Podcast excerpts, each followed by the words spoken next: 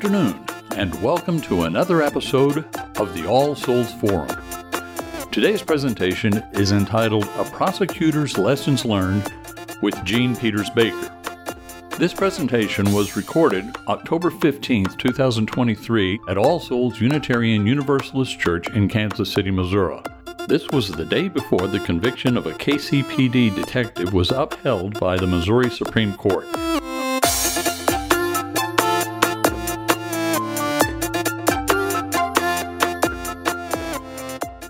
Good morning. I'm George Baga with the Forum Committee at All Souls Unitarian Universalist Church.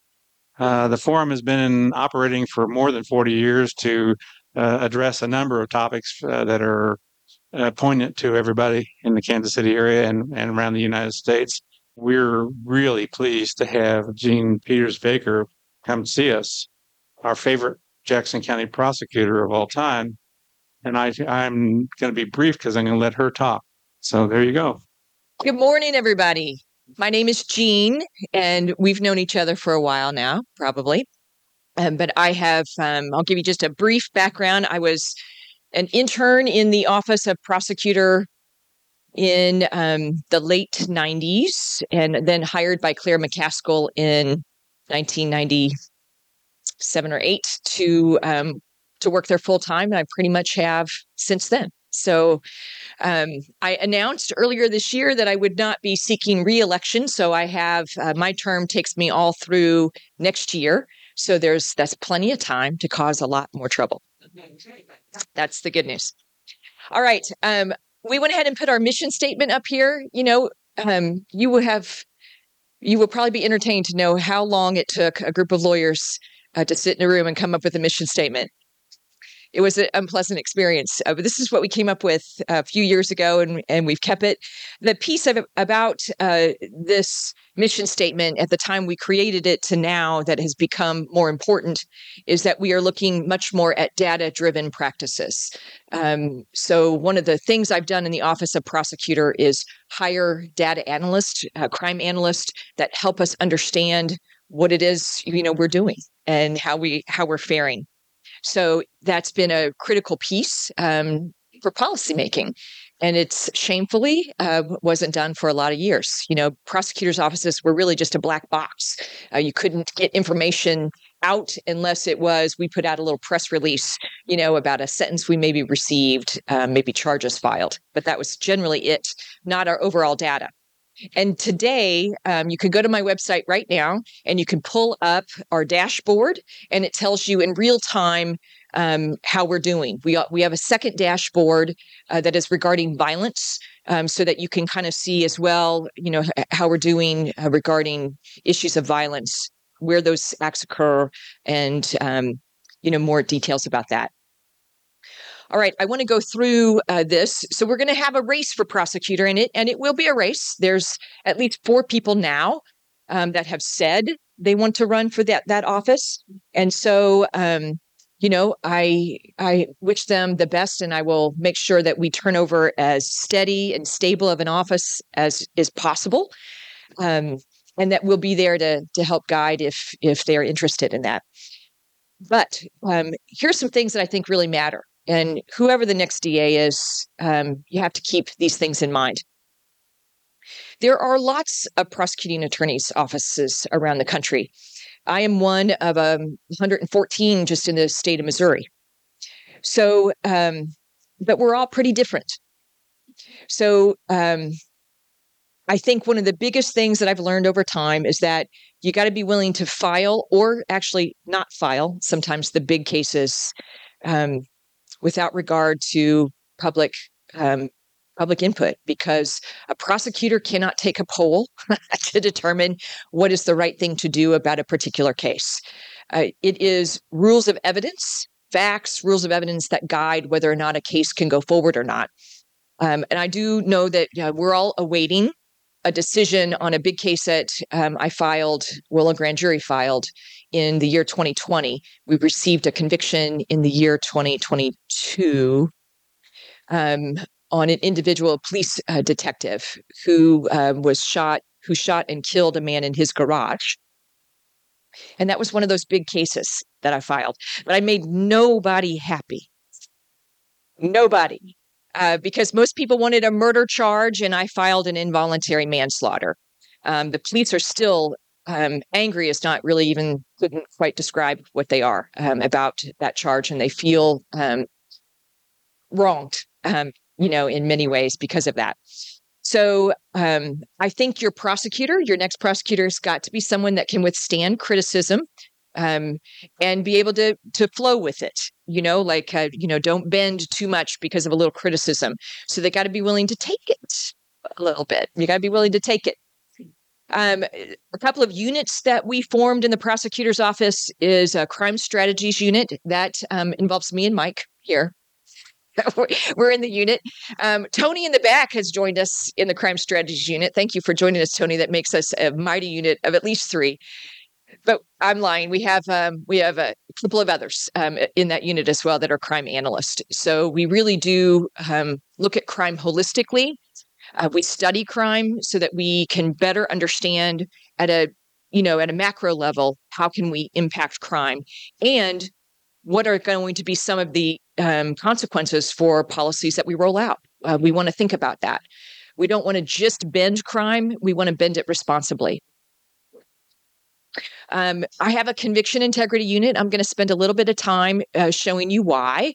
Um, there's an individual by the name of Kevin Strickland that my office had to fight uh, really damn hard to, uh, on a really I'll just you know tell you all the way I see it ridiculous uh, set of facts that um, shouldn't have been we should not have had to fight that um, but we did and he's been freed but that is through this conviction integrity unit that is a unit that looks at past convictions and see, you know to determine whether or not we made a mistake and then correct that mistake um, I regarding homicides, because I've been a prosecutor for a long time, there's some things that I've learned. Like you want to have um, some some kind of strong uh, rudders in place when it comes to whether or not to charge or not charge a homicide. Everybody wants all homicides to be charged, but nobody wants the wrong person charged. So that means um, you know we're going to be stuck in a in a some conflict uh, with some some members of the public victims families sometimes um, when we think the proof is just not adequate to get there but it's important um, although uh, i've been a prosecutor for a very very long time it's important sometimes that the guilty go free that we don't wrongfully convict the innocent there's so um, and I know that now so much more intimately than I did a few years ago. I understand it at a level um, when you sit in the living rooms of individuals, uh, victims' families who believed that your office had done the right thing, they believed your office had convicted the right person, and 44 years later, you have to tell them that we didn't. Uh, it's uh, those are hard conversations to have, and with 44 years of time, hmm. you would expect um, that a lot of healing could happen and that it wouldn't be so raw. But on each one of those families that I met with, it was raw. And I hurt them all over again. The system hurt them all over again by uh, explaining how we got that wrong.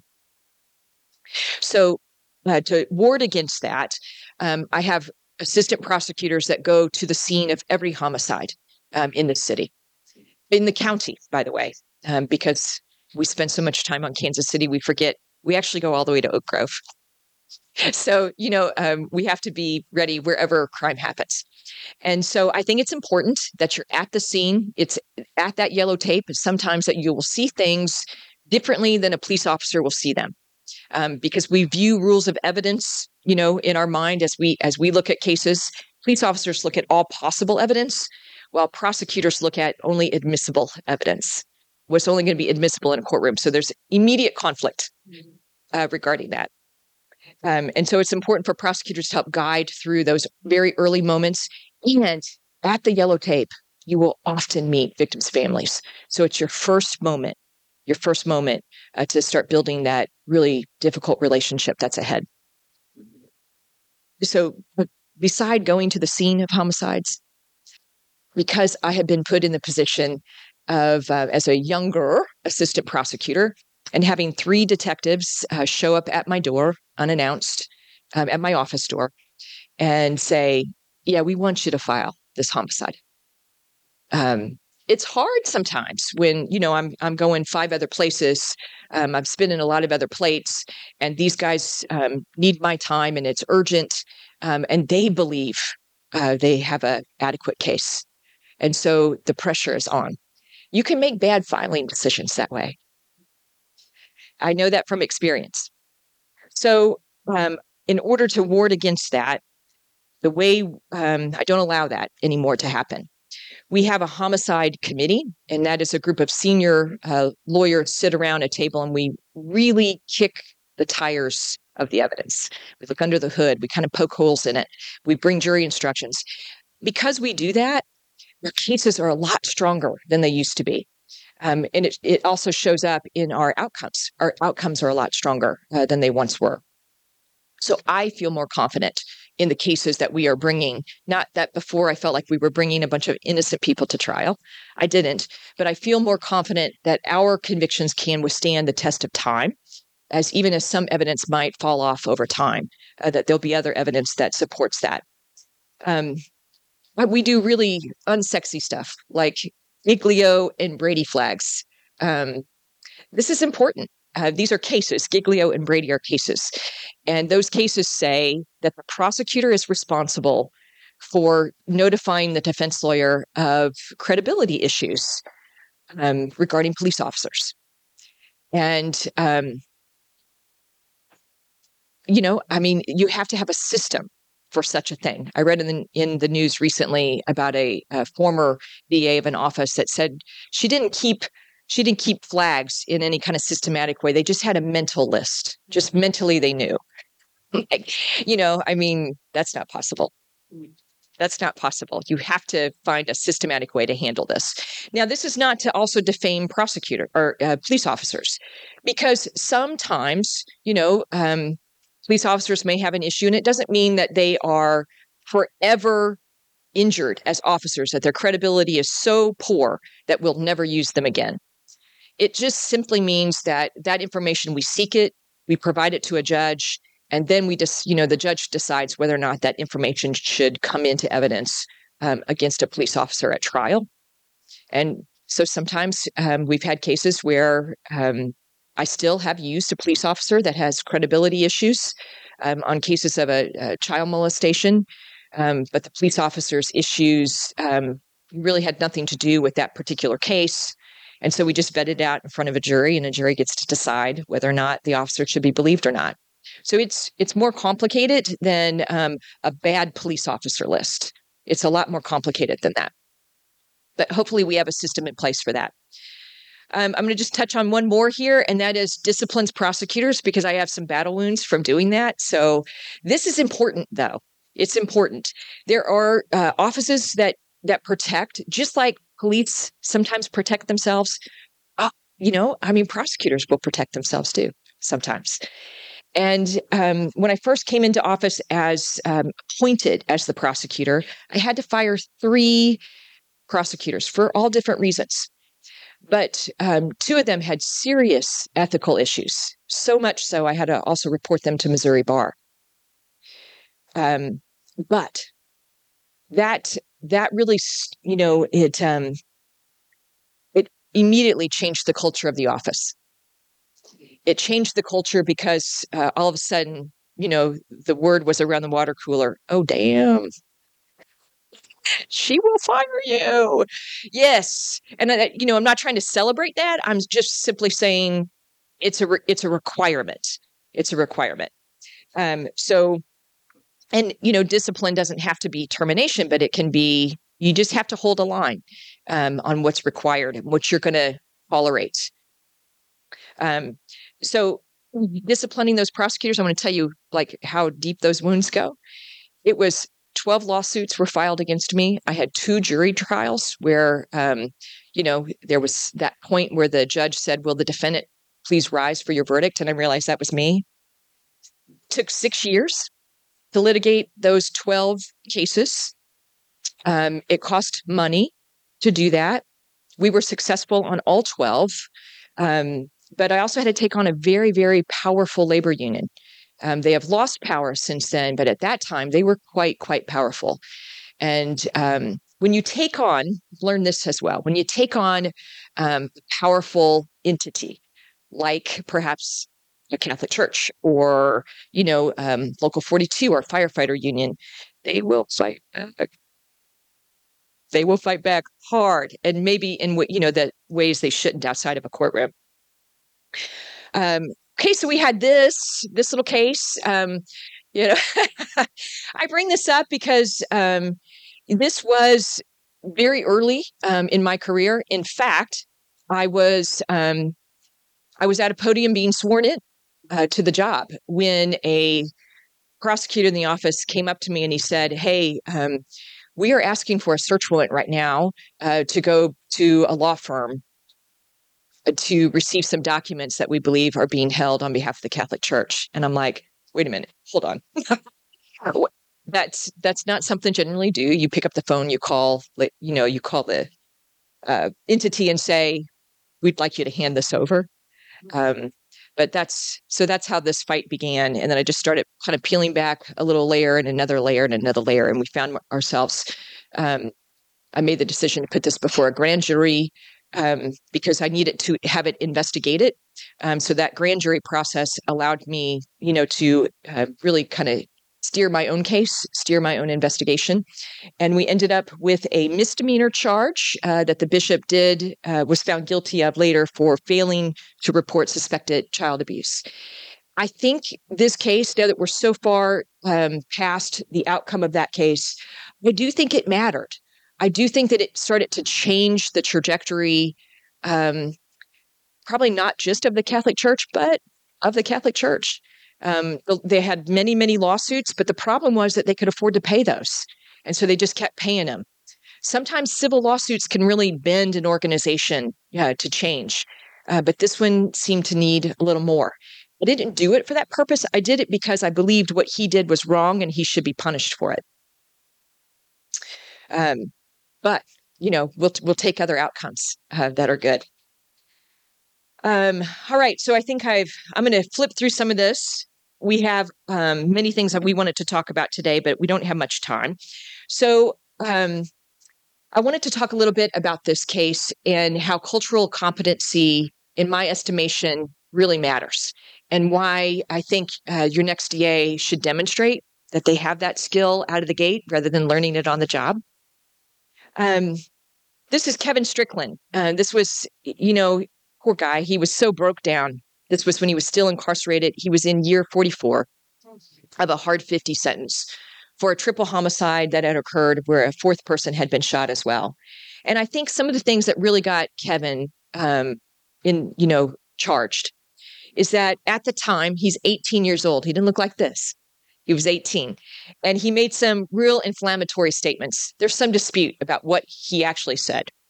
Um, but even Kevin would agree, yeah, I said some stuff, you know, that I probably shouldn't have said. Like, um, he doesn't, you know, that one of the statements was, uh, I didn't do this. So, you know, uh, you, you, you can't do this to me. And he was very angry because the detectives were, you know, also showing their prowess. And he says something to the effect of, when I'm back out there on the streets, you better get you better get the draw on me first. something an 18 year old would say, but probably not something you want to say to homicide detectives. Probably not. Um, another thing that got him is that he had a familiarity with the actual killers in the case. Um, he did know them. They were part of his neighborhood, though. Uh, he went to school with some of them. And um, so that statement, he had to be good for something, is a statement I've heard many times before. What a dangerous thing to say. Reckless and dangerous. Um, but I've heard that before. The hair, the hair, the hair was pretty critical here. Um, so I want to kind of flip through this case real quick and tell you about the hair. But this was a triple homicide that occurred in 1978. Um, this is what Kevin looked like. This is what Kevin looked like. This is the house uh, on Benton where those murders occurred. Uh, they were really, really awful people were tied up and shot execution style. And in fact, the fourth surviving witness was tied to her best friend um, while they were both shot. Cynthia, my surviving witness, um, pretended that she was dead so she wouldn't get shot again. when the killers leave, um, she unties herself from her best friend, knowing her best friend is most clearly dead. Um, and she crawls out um, of the home to a neighbor house, and then police come. I didn't want to, you know, name the actual who we think is the actual suspect here, but you can see Mr. Strickland um, at his booking photo, um, and you can see who we think is the likely um, third suspect in that case. And it's not a doppelganger, um, but it is a. I can see how you could make a mistake. Um, they're both, you can't tell from these photos uh, terribly well, but they're both about the same skin tone. Um, they're both really close to the same the same age and this you know same height, pretty close, and the same um, weight. So, you know, it um, identification um, can be a tricky thing in our business. And luckily, we've learned a lot about that over time. Um, before I want to get to the hair, I want to talk to you about there are two separate juries for Mr. Strickland. The very first one um, was an all white, I'm sorry, was a had a lone African American juror on it. Everyone else was white. This was before a, a, United States Supreme Court called Batson that prevents this kind of misbehavior now, but at the time it was allowed. But that first jury hung. It actually hung, meaning one holdout just happened to be the lone African American female, uh, said, I don't think he's guilty. I will not vote to convict. Imagine the pressure in a room when 11 other white people think he's guilty. So, as the tale goes, um, I can't affirm all of these things being true, but um, the story goes that the young prosecutor leans across the counsel table and says, We won't let that happen again. And they didn't. The second jury is picked uh, a short time later, and it is an all white jury. And of course, they do convict. Um, to a hard 50 at the time. And um, 44 years was actually not even quite enough time for our governor to free him. So we had to we had to do it the hard way. Um, so my surviving witness, Cynthia Douglas, says the man wielding the shotgun had a natural in his hair. His hair was in a natural, but Mr. Strickland clearly has braids. This is important because the murders occur at 8 p.m. But it's that next morning, 6:30 a.m., that Kevin is arrested. So you have about 10 and a half hours. Um, so there were a lot of issues with the case um, that don't involve the hair. But one of the things um, that we discovered about his hair is that it's really an impossibility that he did this. If you know anything really about black hair, you're going to know that's not possible because if you look at Kevin's hair, you got to look close. These are old photos and they're not very clear, and I can't make them much clearer, um, as I couldn't to my um, retired judge who came to listen to me, white woman, talk to him, white male, about black hair. So these are not fresh braids, and um, it's just not possible that if he had a natural at 8 p.m. and he's wielding the shotgun, um, killing people with a natural, that he would then go home, have his hair braided, make it look messy. So it, cause it's just, it's not going to work out. That's not going to work out. I don't know what the lone holdout uh, really thought in his first trial, but I bet she knew this. I bet she just she knew this. Even though I made these arguments to a judge, I actually put a woman on the stand that um, you know, could talk about black hair. Um, he was unimpressed and thought it was, you know, uh, it kind of a foolish point. But to me, uh, knowing a bit about black hair, thank you, Patty, for helping teach me about black hair. Um, it it is an impossibility. Now there's some other stuff, like we retested the prints on the shotgun, and they weren't Kevin's and we tested uh, the 356 prints left in the home, and not one of them belonged to Kevin Strickland. And Cynthia Douglas uh, realizes that she made a mistake. She sits in the back of the courtroom uh, for a co defendant, um, Vincent Bell, who is pleading guilty to the crime. When the judge asks, uh, Mr. Bell, why are you pleading guilty today? He says, because you all convicted a guy who wasn't even there. So I'm trying to get the best deal I can. And Cynthia Douglas is sitting in the back of the courtroom hearing all of this. And that went on for quite a while. Uh, this was a pretty protracted um, hearing, about three hours for him to plead guilty, where he went into great detail about Kevin Strickland, otherwise known as Nardi at the time, didn't wasn't with them and didn't commit this crime. He held firm on that for 40 years until he died, that Kevin wasn't there. A co-defendant who also pled guilty, um, who's still living, he held firm and said Kevin Strickland wasn't there. Now they weren't going to name uh, the other fellows who were with them, but um, but they were clear that it wasn't Kevin. So Cynthia uh, tries very hard to make that make the world know that she made a mistake. So we believe uh, she told that same young prosecutor um, in the courtroom that day, in the back of Vincent Bell's uh, hearing where he's pleading guilty. And I don't know what was said after that because Cynthia Douglas died.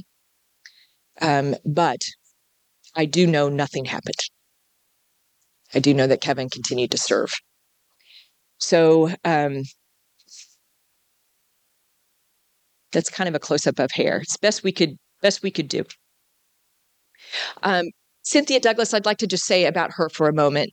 Um, how could she get it so wrong? How could she be so very wrong? I know how. I believe I know how. As she climbs out of this um, home, where three people inside are dead, including her best friend.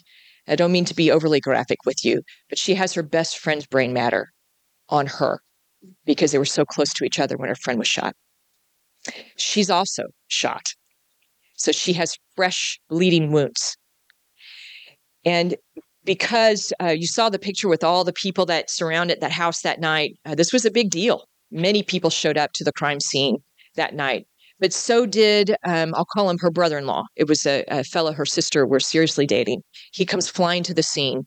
She describes to him who um, who the who the people were that she believed were there. She was able to name Vincent Bell and another fellow she was able to name Adkins. And then um, he says that sounds like Nardi. So he kind of fed her the name. He too, you know, uh, was just trying to help because he said I saw them together earlier that day. So she becomes somewhat convinced um, she gives that name to the responding police officer, Nardi. I believe Nardi was with them as well. And he's the one wielding the shotgun. And then she goes on to the hospital. She gets her wounds sewed up. And then she immediately goes to the police department after that. Now, she still hasn't showered. So she still has her friend's brain matter on her. While she gives a statement to police. That's traumatic. She's had a she's had a very traumatic evening. Now because the world only re, you know um, in missouri says you must file within 24 hours or you release people this can be a problem.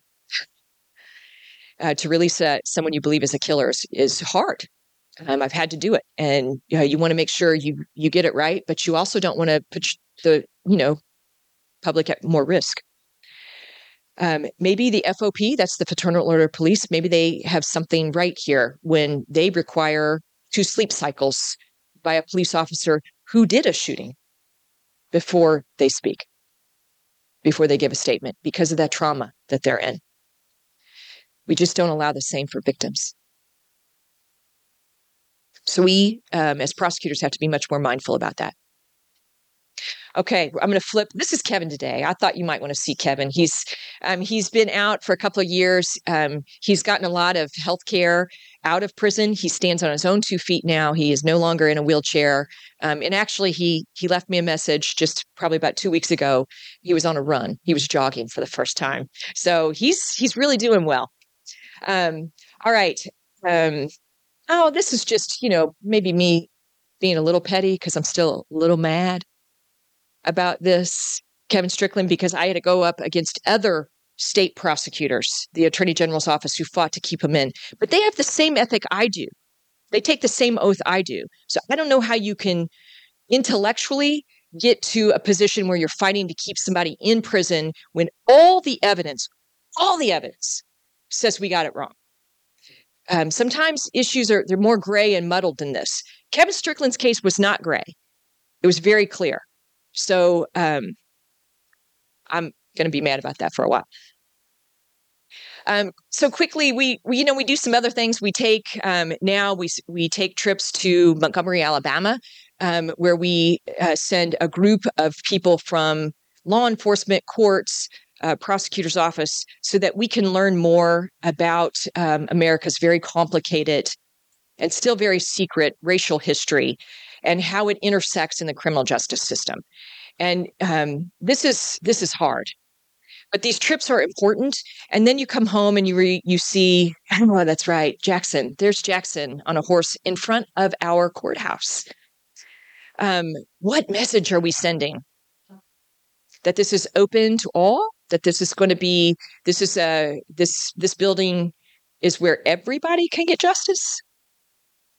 Maybe not.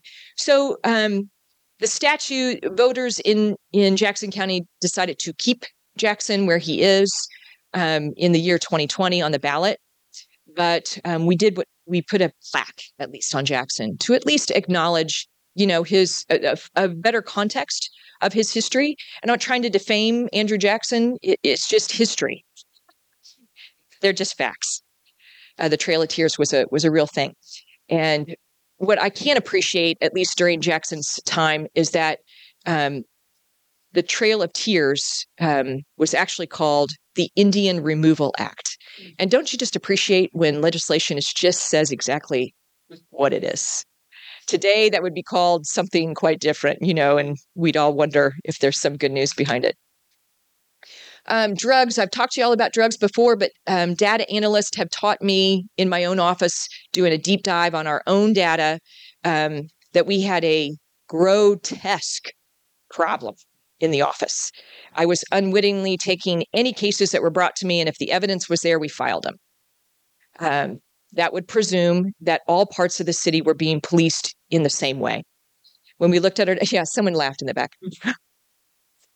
um, what we learned here is that um, our drug cases, I knew would be racially uh, disparate. We knew there would be a great imbalance, but this was far beyond what I ever imagined it would be.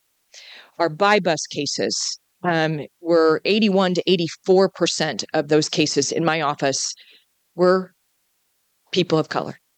Let me be let me be specific, more specific. Um, black people. And what is a buy bust? That is a that's where police just you know are going to um, they want they suspect somebody as a drug dealer. They start buying drugs from them, and boom, now we have a felony. Um, all drug cases, however, in the office had a really lopsided, um, in no way that no one that could be explained, um, racial imbalance.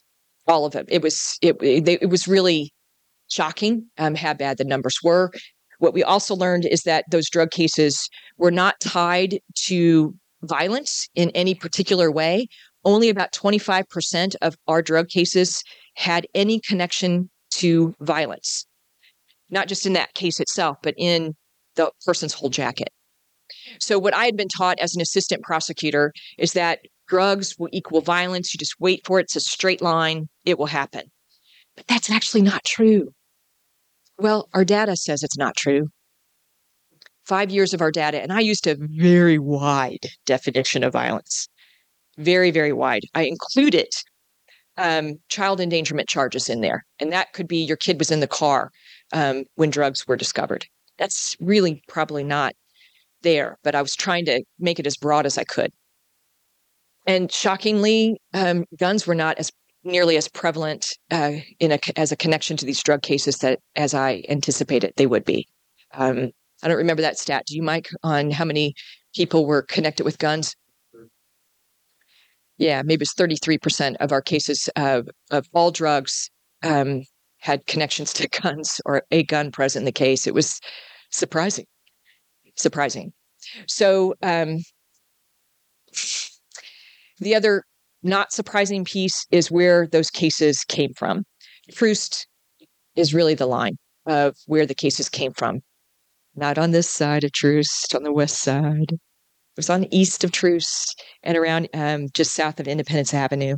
So um, just just shows you a little bit of how uh, deep we went into uh, the identification of drugs. We wanted to see everything we could figure out about drugs and we we went back 5 years with our own data. We tried to get other people's data. We, i tried to get the federal government's data as well. Since i had um, data analysts that were able to do this kind of work but i couldn't get that. So um, we went with the data that we had and it was it was a lot.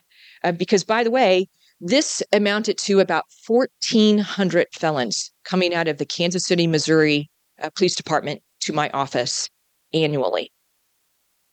Think about that 1,400. And what were we achieving? So we changed the policy. Um, we changed the policy that um, now, if you want to bring me a drug case, you feel free to do that, police officer, but you have to show me that this person has a nexus to violence in some way or that they're a neighborhood nuisance. That means, you know, the neighborhood said, hey, we want you to do something about this person um, because nobody wants a drug dealer on their block, um, active drug house. So, um, so we still carry them, but those are far, far, far fewer in number. Now, I did this because it, the year was 2020, and we, I thought, huh, how are we going to survive here with COVID and keep this system moving? I was trying to figure out what, you know, how can I just pare it down and go to cases of violence? Um, what else could I do with, eh, you know, any other section of cases? I never expected to find quite uh, what I discovered with KCPD. The good news is my other police departments in Jackson County, they don't have these, they didn't have these kinds of policies where they really uh, worked hard to find drug cases, build drug cases, um, and bring them uh, to the office. It was really uh, just that one department, um, but they're well resourced department um, in that particular unit, and uh, so we changed it. And so now, um, like I said, the we have a new policy on drugs, and it really dropped the filings from about 1,400 annually to about 300. So, okay, so questions, anybody? Please uh, make your questions in the in the form of questions rather than statements. There are an, a number of new citizen led groups around town that either have been functioning a while or just started functioning. Are there any of those that you're particularly encouraged by? Yeah. Or not necessarily an official endorsement, but you like what they're doing and you're hopeful that they will succeed. Could you Absolutely. about any of those? I'm really excited about um, some of what's happening in Kansas City from a social services perspective. So, Combat, since I oversee this tax, I should make this plug. Uh, Combat is a very important tax. It allows uh, funding of prosecutors' offices and, you know, in our Jackson County Jail and police, but it also gives money, a lot of money to treatment and prevention of crime, um, drug treatment, whole variety of issues. So we have started using combat um, resources more efficiently to make sure all those people, all those agencies that we're funding, you know, can come together and share information that we're getting uh, services to the right people, or at least key people that could help us um, in the future regarding crime reduction. They are working with a variety of organizations like um, KC Common Good as well, there's organizations that uh, we are not funding, but called Uncornered, uh, that are making, I think, a strong impact in Kansas City. And back when uh, Darryl Forté and Mayor James and I launched this focused deterrence effort, and we we dropped the homicide rate uh, to a 50 year low, we didn't have any of this. We didn't have this kind of social service support. So now it exists. Uh, so we just got to get law enforcement and prosecutors, you know, back to the table, and we're working we're working really hard on that so that we can you know kind of carry the law enforcement piece of that responsibly with the social services piece so i'm very hopeful that once we do that once we kind of get our gears rolling that we can make a real safe city again i uh, first a, a brief comment my apologies because it's so well publicized, uh, I had no idea it took so long to prepare a case. I've been watching the Trump cases as they mm-hmm. evolve, and the, in spite of overwhelming evidence, et cetera, et cetera, it just takes a really long time. So I'm amazed at what prosecutors have to do before they actually file a case or bring it to a grand jury. Anyway, having said that, uh, based on what um, Jeff was saying, there there are interventions that I've heard of, like um, working with people who were shot but not killed, you know, so that they don't, you know, go back to the streets and try to get vengeance, but also really, really focused policing on uh, troubled areas, which, you know, seek to find out who the folks are that are causing the problems and so on. Which strategy do you think has the best chance of lowering our crime rate, which is just like crazy? I, think if we went back to a focused deterrence effort, you have to, it's how it's deployed, it's how it's implemented, I guess, is is going to be its level of success or not. And then um, there's a pretty frayed trust, you know, with community um, and law enforcement. So that that must improve. But one thing, one way that could improve is if law enforcement is able to show that they're a credible partner, meaning an act of violence occurs in that community and it's solved. The case is solved and it's it's brought to the prosecutor for prosecution. And now it's about one in two uh, homicides get brought uh, to me from kansas city. That's not true in eastern jackson county. Their numbers are a lot higher. Their numbers are actually a lot lower. So they have you know but th- their solve rate is much much higher. It's you know that's um, explainable in that way but non fatal shootings must be handled as if it's a homicide that just didn't quite occur. So we have to put that kind of a time and attention on that case and give it the import that it deserves um, because it, it, it stirs up a whole uh, mess, you know, for a family and a community. And when we just allow uh, a non fatal shooting victim to suffer on their own without service or regard, you know, our law enforcement system that's able to to address the harm that's happened, um, I, I think we kind of deserve what we get in return then. We have to lead what a healthy community would look like. And a healthy community does not allow a person who's been shot and injured to suffer on their own and to figure out, you know, um, how to put one foot in front of the other, how to support their family uh, from lost income, and all the things that can happen. I, I don't know if I've answered your question, um, except I do know that non fatal shootings need to have a particularized focus. We've done a lot of work um, giving them focus and help when they go to the hospital to get sewn up. You know, Combat Funds a program um, that gives them trauma treatment at their bedside. I didn't think, bluntly, I didn't think this program was going to work. Um, although I trusted the people that were that were doing it, um, but please tell me um, so rarely uh, will people cooperate with them? And then I thought, well, the, these same people are going to trust a mental health provider that they don't know. I figured this is not going to work, but it does. About 75% of those uh, individuals who are shot take the trauma treatment services that are offered to them. So, um, so we're doing some things, but that's at one hospital, and it needs to be at all all hospitals.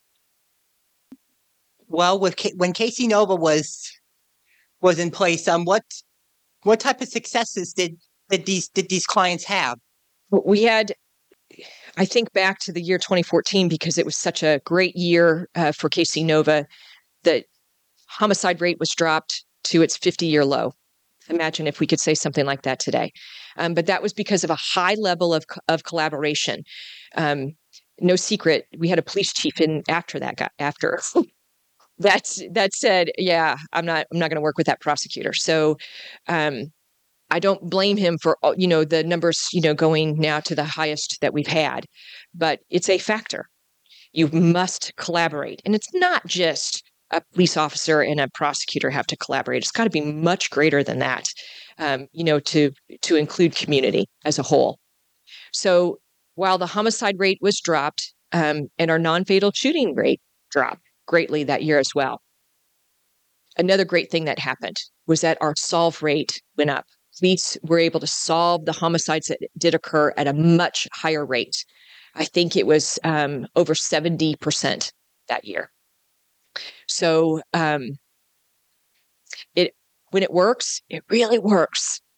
It really works. But your intelligence has to be good. Um, we all have to be um, making sure that we have very good intelligence. Otherwise, a program like that will not work. First, I want to thank you for being here You're welcome. um, and talking to us. I want to ask, well, I want to say, first of all, the I think the main difference is the lens that you look through.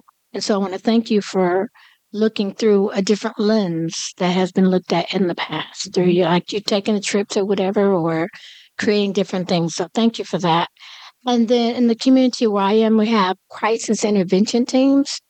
And I was wondering if if that was active here and is there any way that that can be like a requirement that's one and then two when i sat on the committee they were talking about it it kind of went fast by over my head and it sounded like they said the crisis intervention teams are for the police officers i thought it was for the community can you clarify that or the Uh, well, I think it's twofold. Um, I do think um, that the KCPD has done a good job putting together crisis intervention teams and really uh, trying new tactics um, on how they respond in cases. I think I've seen that, you know, also in the the deployment of their resources. So I want to give them credit for that because they have um, they have changed through through that. You know, looking at mental health and how mental health um, may cause an incident and how maybe they can respond. And maybe it might be best in moments to retreat or do a safe retreat. So, um, so they've really gone a long distance in the last few years regarding uh, crisis intervention. But they also do it for themselves as well, which is important because police see a lot of horrible things. Um, you know, they see they see death through car wrecks, so um, they're often that very first responder um, you know they need to be taken care of as well so that they can go back on the job and and do their job uh, for us the way we want them to. So um, you know i hope you don't hear that i'm i'm negative about them. I do think that all of us my office uh, the kcpd should improve its practices and that we should continue to adapt to new ways of, of doing our business um, rather than being resistant to that are reflexive against against change. Um, but that's one area where they really have done it. with the data collection that your office is doing now, are you able to tease out or see um, what the groups like Aim for Peace or other peer type of groups like that, what kind of impact they're having, if any? It is difficult um, for us to to ascribe a um, uh, you know where the change is actually happening unless it's it's something pretty large. Like in the year 2020 homicides dropped so low we actually take credit for that. Although i'm sure you know there are organizations like aim for peace that would say we had a lot to do with that too. And they you know and they probably did. But um, it's difficult from a data collection standpoint to understand necessarily um, you know what was really bending the change without time. And in law enforcement we tend not to be given time. People want the answer right away. And but but to get a complete answer you know it does take um, time away from the problem to kind of see what happened. That's why i feel like i can i can look at my early years in office much more effectively than maybe the the ones that are i'm you know i'm living through right now thanks Thank you for your work. you're welcome Um, we at All Souls are trying to form a team to do something about gun violence, yeah and we would just appreciate your thoughts on what could a, a congregation do. Um, what organ outside organizations should we support? What can we do within our community? yeah okay this is this is tough um because the um i'm close enough to the end of my term i think i could say out loud i think we have an absurd reading of second amendment. It's absurd. And it's hurting us. But um that's the prevailing view. Um in what i view as absurd that's the prevailing view. We need some gun regulation and you can get it maybe in smaller ways and uh, you know i think um, not just a group like this but the majority of americans believe in gun regulation if you break it down in certain ways full background checks rather than the loopholes Um, Americans support that, and we should have it. Um, red flag laws. They don't solve all problems, but they might solve one or two, or they might solve a something. Um, that we so we want those. Why wouldn't we uh, give ourselves a head start? And then uh, safe storage. Um, that is simply, you know, if you have a gun and you need to keep it locked up or don't leave it on the coffee table uh, where a two year old can pick it up. Um, s- states that have state safe storage laws have lower accidental discharge by kids. Um, our suicide rate is high uh, by teens with guns because uh, guns are are so easy to get. So um, this doesn't solve all problems, um, but it sure would give us a respite. It would give us some help. And for those who may argue the slippery slope argument, what's next? We can't even see the slope. It's so far away, you know, so, I, so we don't have to worry about the slope. But, you know, I mean, other countries are able to do this, and we're just not. Um, and we're paying a hell of a price for it. Not so much us in this room, I think, but the people that pay the price for this really um, are in marginalized communities. So we hear a lot about mass shootings. Uh, mass shootings are awful, terrible, especially when they occur at a school. No one's going to argue that you know that they're for mass shootings or it wasn't that bad of a mass shooting. Um, they're terrible. But what is also terrible is the the slow homicide that occurs um, every few days in Kansas City. Someone loses their life. It's often a person of color. It's often a male, and he's often youngish, under 34. And it's hard for um, all of America to care about that. And that says something about us as well. The um, one of the questions I got a combination of question from YouTube, uh, but I'll I'll make it uh, a little different because I'm I had the same question. The you shared some thoughts about the anti-trans laws that are in effect. Would you give your thoughts on the state legislature's laws regarding trans and uh, drag queen and those kinds of situations? Thank you. Well, drag queens, we spent a whole legislative session really worrying about drag queens. And um, I'm not really, you know, I'm not really sure what to say about that. It was bizarre, and I still find it bizarre. And maybe I'm grateful uh, that I think it was Columbia, Missouri sponsored, it had some um, school event where a drag queen was present and maybe even had the mic for a moment or two. Um, and that that kicked off a whole legislative session regarding uh, drag queens. And I maybe, you know, like more bad stuff would have gotten passed if it weren't for that drag queen. So so it's all in how you look at it, I guess. But trans, um, you know, uh, trans people are uh, individuals that are marginalized, and um, any any group that's marginalized is going to be uh, more prone to crime and violence. And so I I think the we should have done the reverse. We should have done more things to protect them uh, than malign them.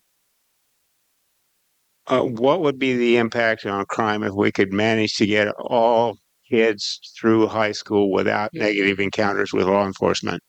Yeah, that's that would be huge. Um, we know that um, getting people through high school, if you have a high school diploma, uh, your chances at a more stable life is just period across the board.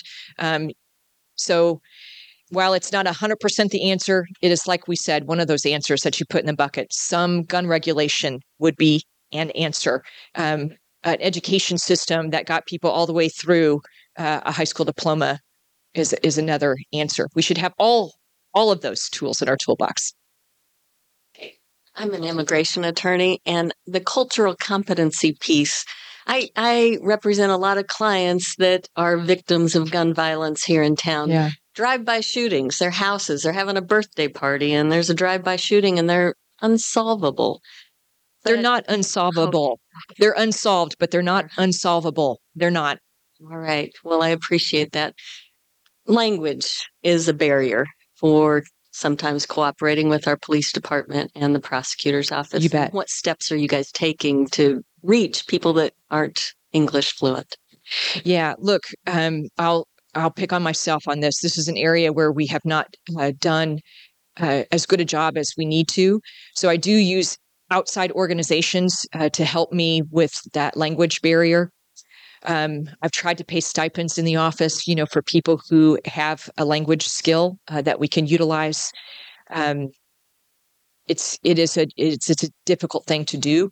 Um, I think language is one important issue, but if you look at the demographics of Kansas City and how you know what our demographics look like, our main problem, in my estimation, is we are 39% Black, part of Kansas City that's in Jackson County. Um, but Black people are overrepresented in our system as victims and defendants. And so we have to figure that out, not with the trope answer uh, that I think I, I brought up the last time I was here from the Ingram's magazine. Yuck. Yeah. Yuck. Uh, yuck. I just say yuck. It was terrible. Um, there are answers to this, um, and they're answers that can have a real um, make a real difference. So, you know, I'll just say I know that America is terribly divided. It's an obvious statement because we've been divided uh, for quite a while now. But I would work with anybody um, on issues like this to help me solve a problem. I don't care what someone's um, religious views are or what their political views are. Truly, could care less, and that places um, where it matters not at all about how divided you are, what your politics are, is when crime strikes and you end up in a courtroom. Politics do not survive in a courtroom; they just don't. Um, so it's, I will say, this is one of the best systems um, in the world. Our criminal justice system, imperfect, imperfect, um, but we do still have mechanisms to correct uh, mistakes, um, and generally, uh, the outcomes that can come out of our courtrooms you know, are ones that we can be proud of. I want to thank you for speaking to us today. Um, next week, we're going to have Craig Ballin will be speaking on CAFOs and the cruelty to animals and the unsafe conditions at these uh, facilities. And thank you very much for being here. You're welcome.